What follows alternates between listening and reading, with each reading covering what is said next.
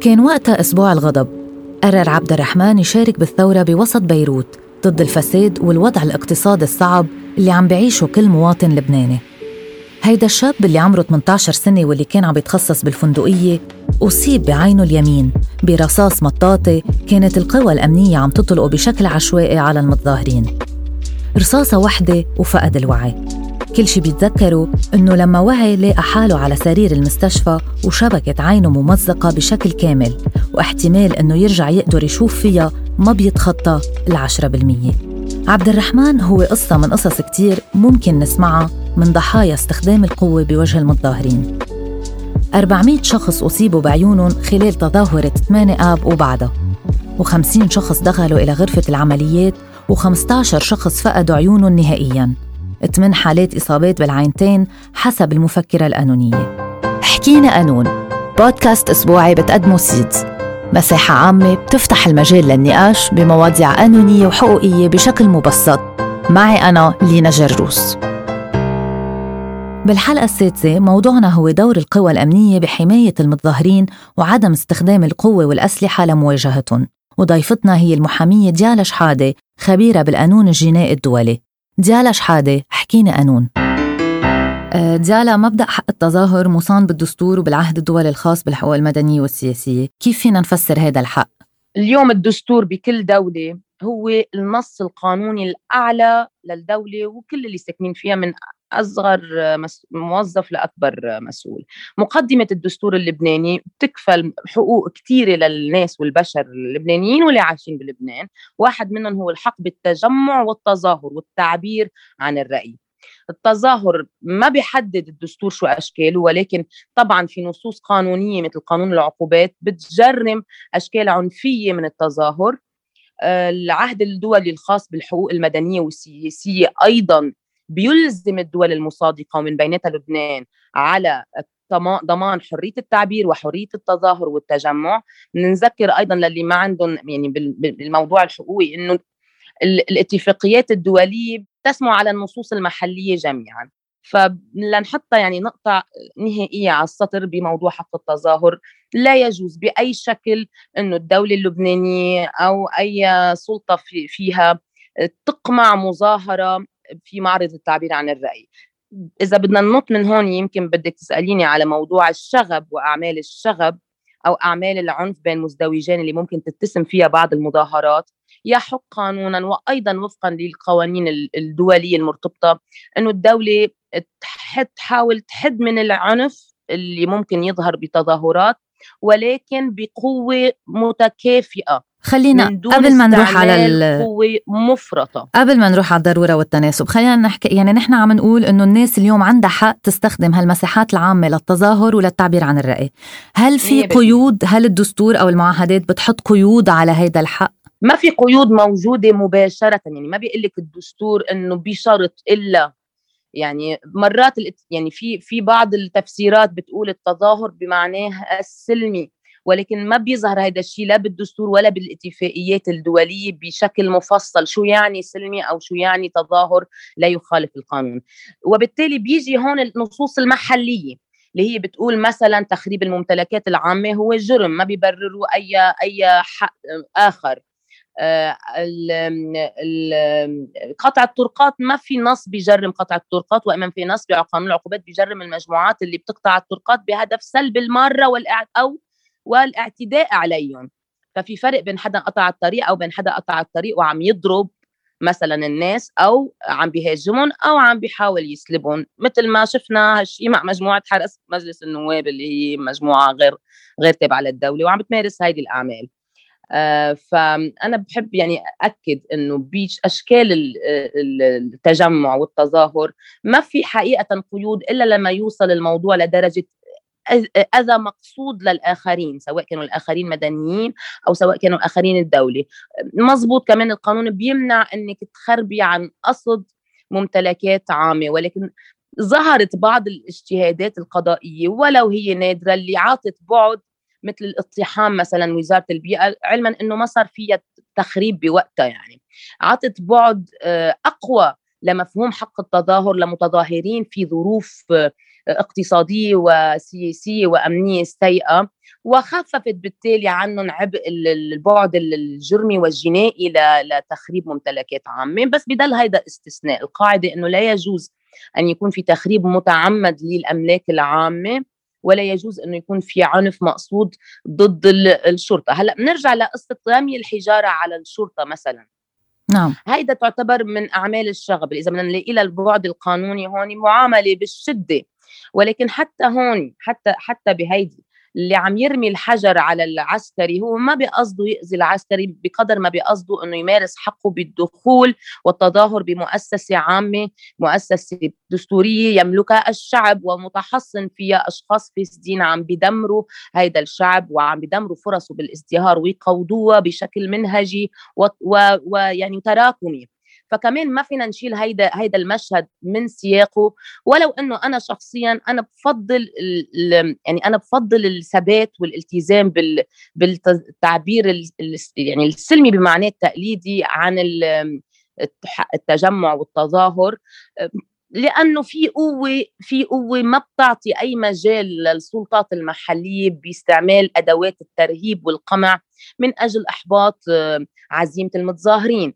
أنا بفهم بدول مثل لبنان.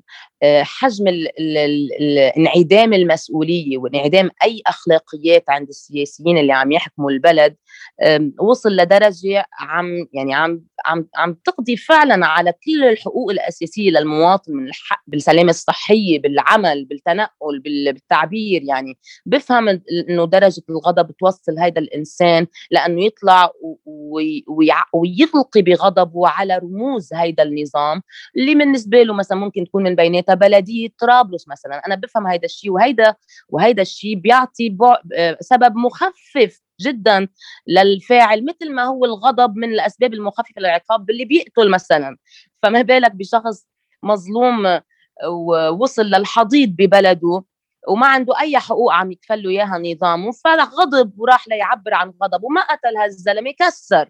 فأنا هون هيدا السبب اللي بعتبر إنه القانون لازم واجتهادات القضاء لازم تنظر له بالنسبة للي بيكسروا مؤسسات عامة من انطلاقا من غضب على السلطة الفاسدة المجرمة المفلتة للأسف من العقاب بشكل منهجي. نعم.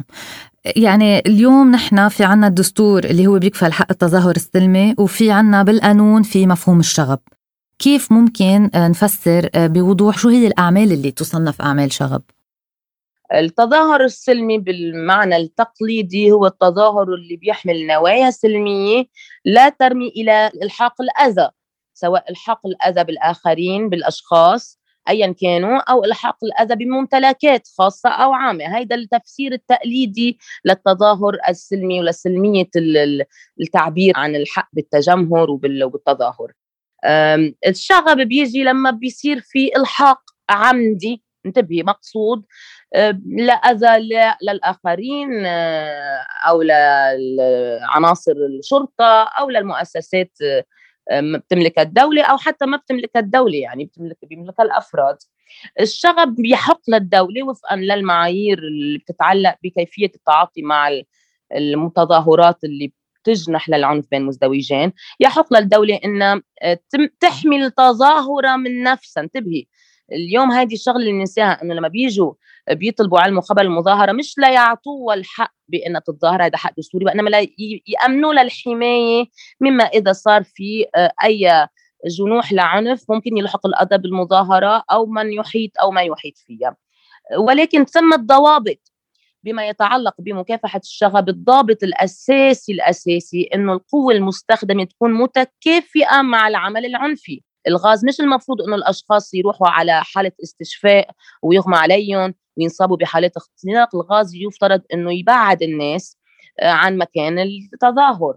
وكمان آه، سمت يعني نقطة كثير مهمة لازم نلحظها بالقانون الدولي. القانون الدولي بيقول لك إنه حتى القنابل المسيلة للدموع حين يتم استخدامها وكأن أداة حربية يعني انت بطلتي عم تكبي على الناس لأنه عم بيقدروا يفوتوا أو رح يفوتوا على مؤسسة عامة يخشى إنه حيخربوها.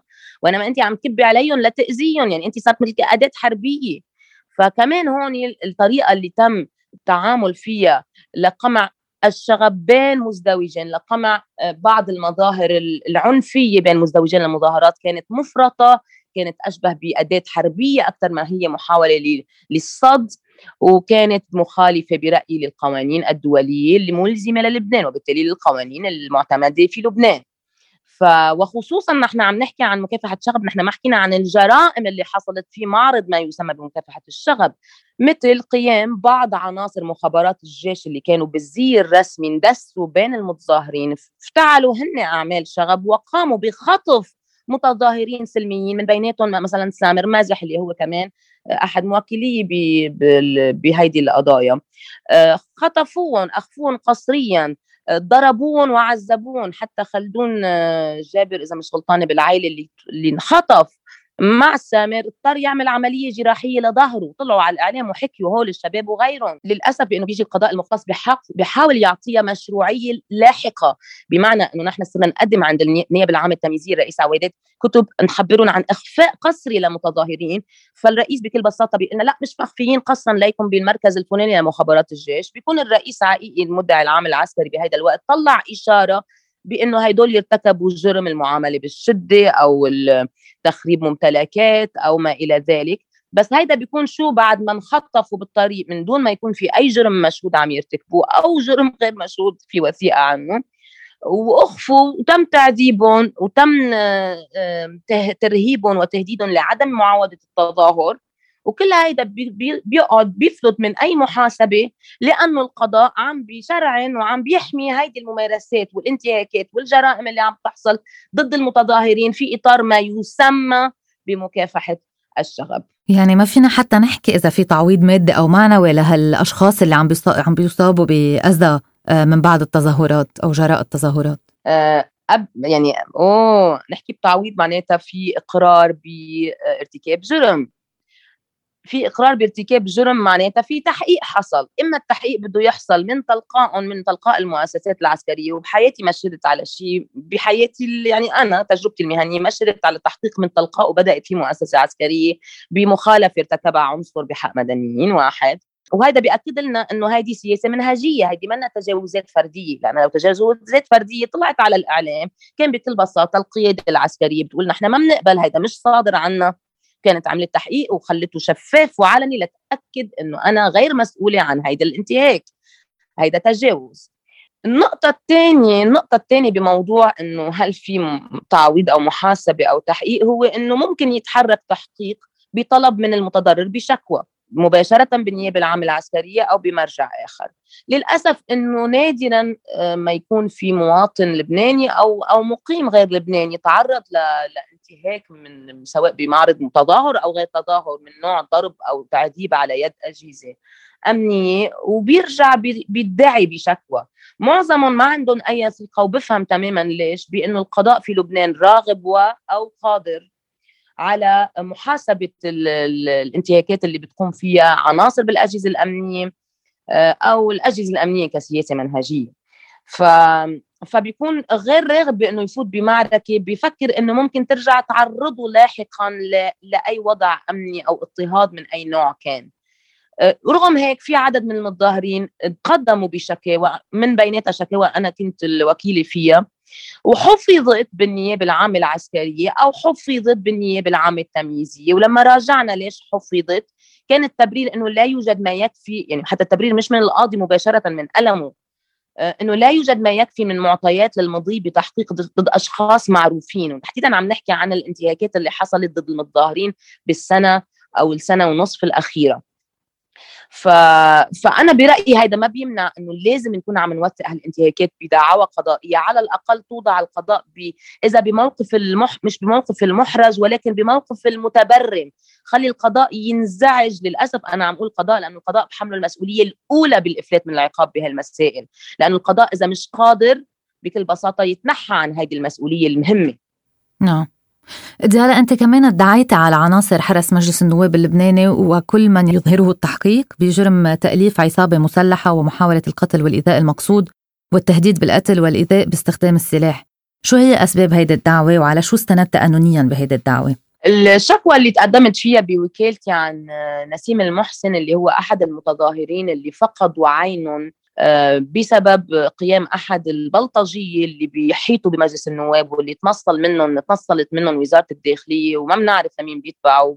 والأغلب بيتبعوا لرئيس مجلس النواب مثل ما هن بيعرفوا عن حالهم مرات للمتظاهرين. ف فنحن هي الشكوى تقدمنا فيها ضد هالمجموعة حرس مجلس النواب وطلبنا وقتها شهادة الوزيرة السابقة ريا الحسن اللي هي طلعت على الإعلام بخلال وزارتها السابقة. وقالت هيدولي ما بيتبعوا للأمن الداخلي هو الحرس رئيس مجلس النواب هو هو بيتبعوا لرئيس مجلس النواب مباشرة. وقالتها بطريقة إنه حاج تتساءلوا يعني ولو إنه بنعرفها فنحن وقتها وقتها صار هيدي الجريمة تسعة أشخاص اقتلعت عيونهم برصاص مباشر على بعد متر أو مترين على الأكثر منهم. يعني فيك تتخيل يعني هيدا هيدا محاولة قتل مباشرة وهيدي عم بيقولوا للمتظاهرين بدك تجي لهون بدي أقلع لك عيونك وقلعت لك عينك أنت. يعني نحن الشهادات اللي جمعت من بيناتها شهادة المواطن نسيم المحسن قالوا نحن ما مصدقين كنا إنه عن جد حيقوصوا. كانوا واقفين قدامنا يعني يجوا يوقفوا قدام بنت أو شاب قدامه على بعد متر نحن ما مصدقين إنه حيقوصوا. وقوصوا لأنه ليش قوصوا؟ لأنه في قرار بانهم يقوصوا على الوجوه. مثل الصبية اللي كانت عم تحكي مقابلة على الإعلام وتقوصت بتمها إذا بتتذكري. لا لا في شيء مخيف بدرجة الإجرام اللي ارتكبه بلطجية رئيس مجلس النواب ما بلاقي لهم اسم ثاني إلا الاسم اللي أدل اللي أعطانا إياه قانون العقوبات بالماده 336 اللي هو مجموعة عصابة تمارس أعمال اللصوصية عبر قطع الطريق على الناس والاعتداء عليهم وسلبهم. عم يسلبون حياتهم عم يسلبون اعضائهم عم يسلبون حواسهم. ف... فنحن طلبنا شهادة أيضا آه، رئيس مجلس النواب نبيه بري باعتبار إنه هن عم بيقولوا بيتبع لهم. بيتبعوا لهم وري وزيرة الداخلية عم تقول بيتبعوا له وبدي الفت نظر إنه الشهادة في لبنان لا حصانة على على الشاهد في لبنان. يعني لو قاضي بيطلب رئيس الجمهورية للشاه كشهادة ممكن القاضي ينتقل عن رئيس الجمهورية احتراما يعني لمكانته بس ما في سبب قانوني بيمنع أي شاهد يلبي دعوه ممكن الشاهد يتزرع إنه أنا بدي آخذ إذن من رئيسي الإداري. بس ما في شيء بالقانون بيمنع. فنحن مشينا فيها وحفظتها النيابه التمييزيه بعد ما جمعت الكاميرات وقالت ما طلع معنا نحن بالمباحث الجنائية شيء بالكاميرات يوصل لخط ليش ما استدعيتوا للشهادة الأشخاص اللي عندهم معلومات؟ ما في جواب. رغم هيك نحن ماضيين بي بي بالإصرار على هذه الشكوى إنه يتحقق فيها وفي احتمال هاي منظمه رائدة بحقوق الإنسان دولية معروفة إنها تكون بالواجهة بهيدي الشكوى باستقصاء عملته هي بنفسها وجمعت شهادات وأدلة جديدة بهالموضوع. نعم.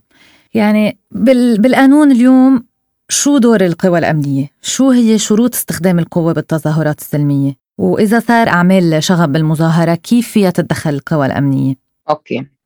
أول شيء القوى الأمنية المعنية بمكافحة الشغب هي حصرا قوى الأمن الداخلي للأمن العام ولا الجيش ولا أمن الدولة ولا أي بلطجية أو أو مرتزقة أو حرس خاصين فقوى الأمن الداخلي هي المنوطه بهذا الموضوع حسب نظامها.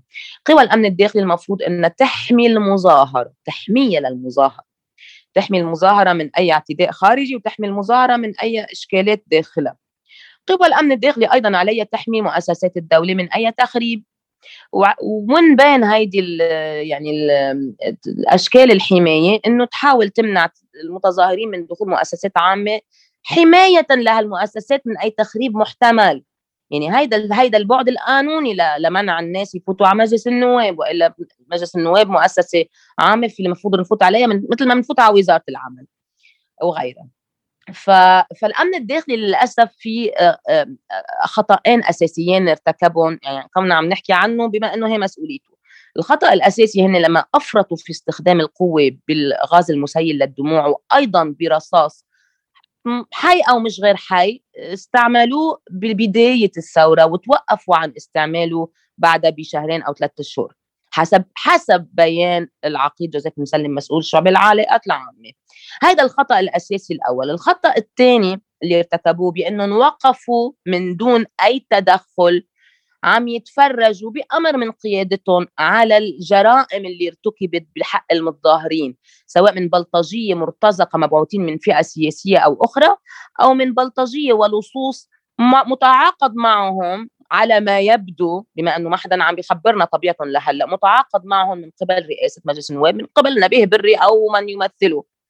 فكمان الأمن الداخلي تفرجوا على هالناس عم يتعرضوا لمحاولة القتل للضرب للتنكيل للإيذاء المقصود لاستئصال حواسهم وعيونهم من دون ما يتحركوا. هيدا جرم كبير. هيدا أصلا قانون العقوبات وأيضا القانون الخاص بقوى الأمن الداخلي بتلزمه بتلزمه إنه فورا يخبر إذا كان جنحة بسيطة وإذا جناية بتلزمه إنه يتدخل فورا.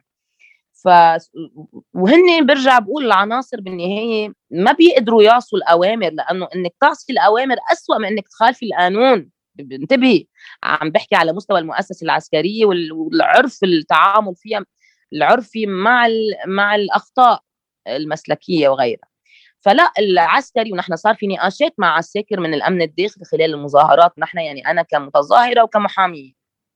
وقالوا لنا نحن ننطر التعليمات شو بنقضيها محبوسين بالحجز ولا بننفصل مثلا لنقعد نحن نخالف. رغم هيك شفنا وأنا شفت وبين بفيديوهات بتذكري لما صار في الهجوم والحرق الخيم في عناصر يعني أنا شفقوني عناصر أمن داخلي صاروا يعني يتدخلوا بس ليطفوا الحرايق جايتهم أوامر ما تتدخلوا ما تتدخلوا ما قدروا ما يعملوا شيء صاروا بدهم يطفوا الحرايق المعترين بالآخر. فالمسؤولية على قيادة قوى الأمن الداخلي بإنه ما فيك تقولي أنا ما خصني وانت واقفة وعم تتفرجي على الجريمة عم ترتكب ومن قبل أشخاص مش دولة. والله لو الجيش عم يضرب وقال لي الأمن الداخلي أنا شو بدي أتخانق مع الجيش؟ بفهم. بس بلطجيه عم يضربوا المتظاهرين ويقوصوا عليهم وأنتم عم تتفرجوا هيدي جريمة كمان عم يرتكبها الأمن الداخلي. نعم. أه ديالا شحاده شكرا لك على هذا الحديث. بتنص مدونة قواعد سلوك عناصر قوى الأمن الداخلي إنه على عنصر قوى الأمن إنه يمتنع عن استخدام القوة إلا بحالة الضرورة وبشكل بيتناسب مع الوضع وبعد استنفاد كامل الوسائل غير العنفية المتاحة وضمن الحدود اللازمة لأداء الواجب. حتى نحمي حق التظاهر لازم يتحاسب كل رجل أمن تعدى على حق الناس بالتظاهر وما قام بواجبه بحمايتهم وما التزم بمدونة السلوك. نحن وعلى طريقتنا. قررنا نحكي بحقوق الإنسان وقررنا نحكي قانون. ما تنسوا تعملوا like و share على صفحتكم وتشاركونا آرائكم وتجاربكم وتعليقاتكم على صفحات Seeds for Legal Initiatives على مواقع التواصل الاجتماعي.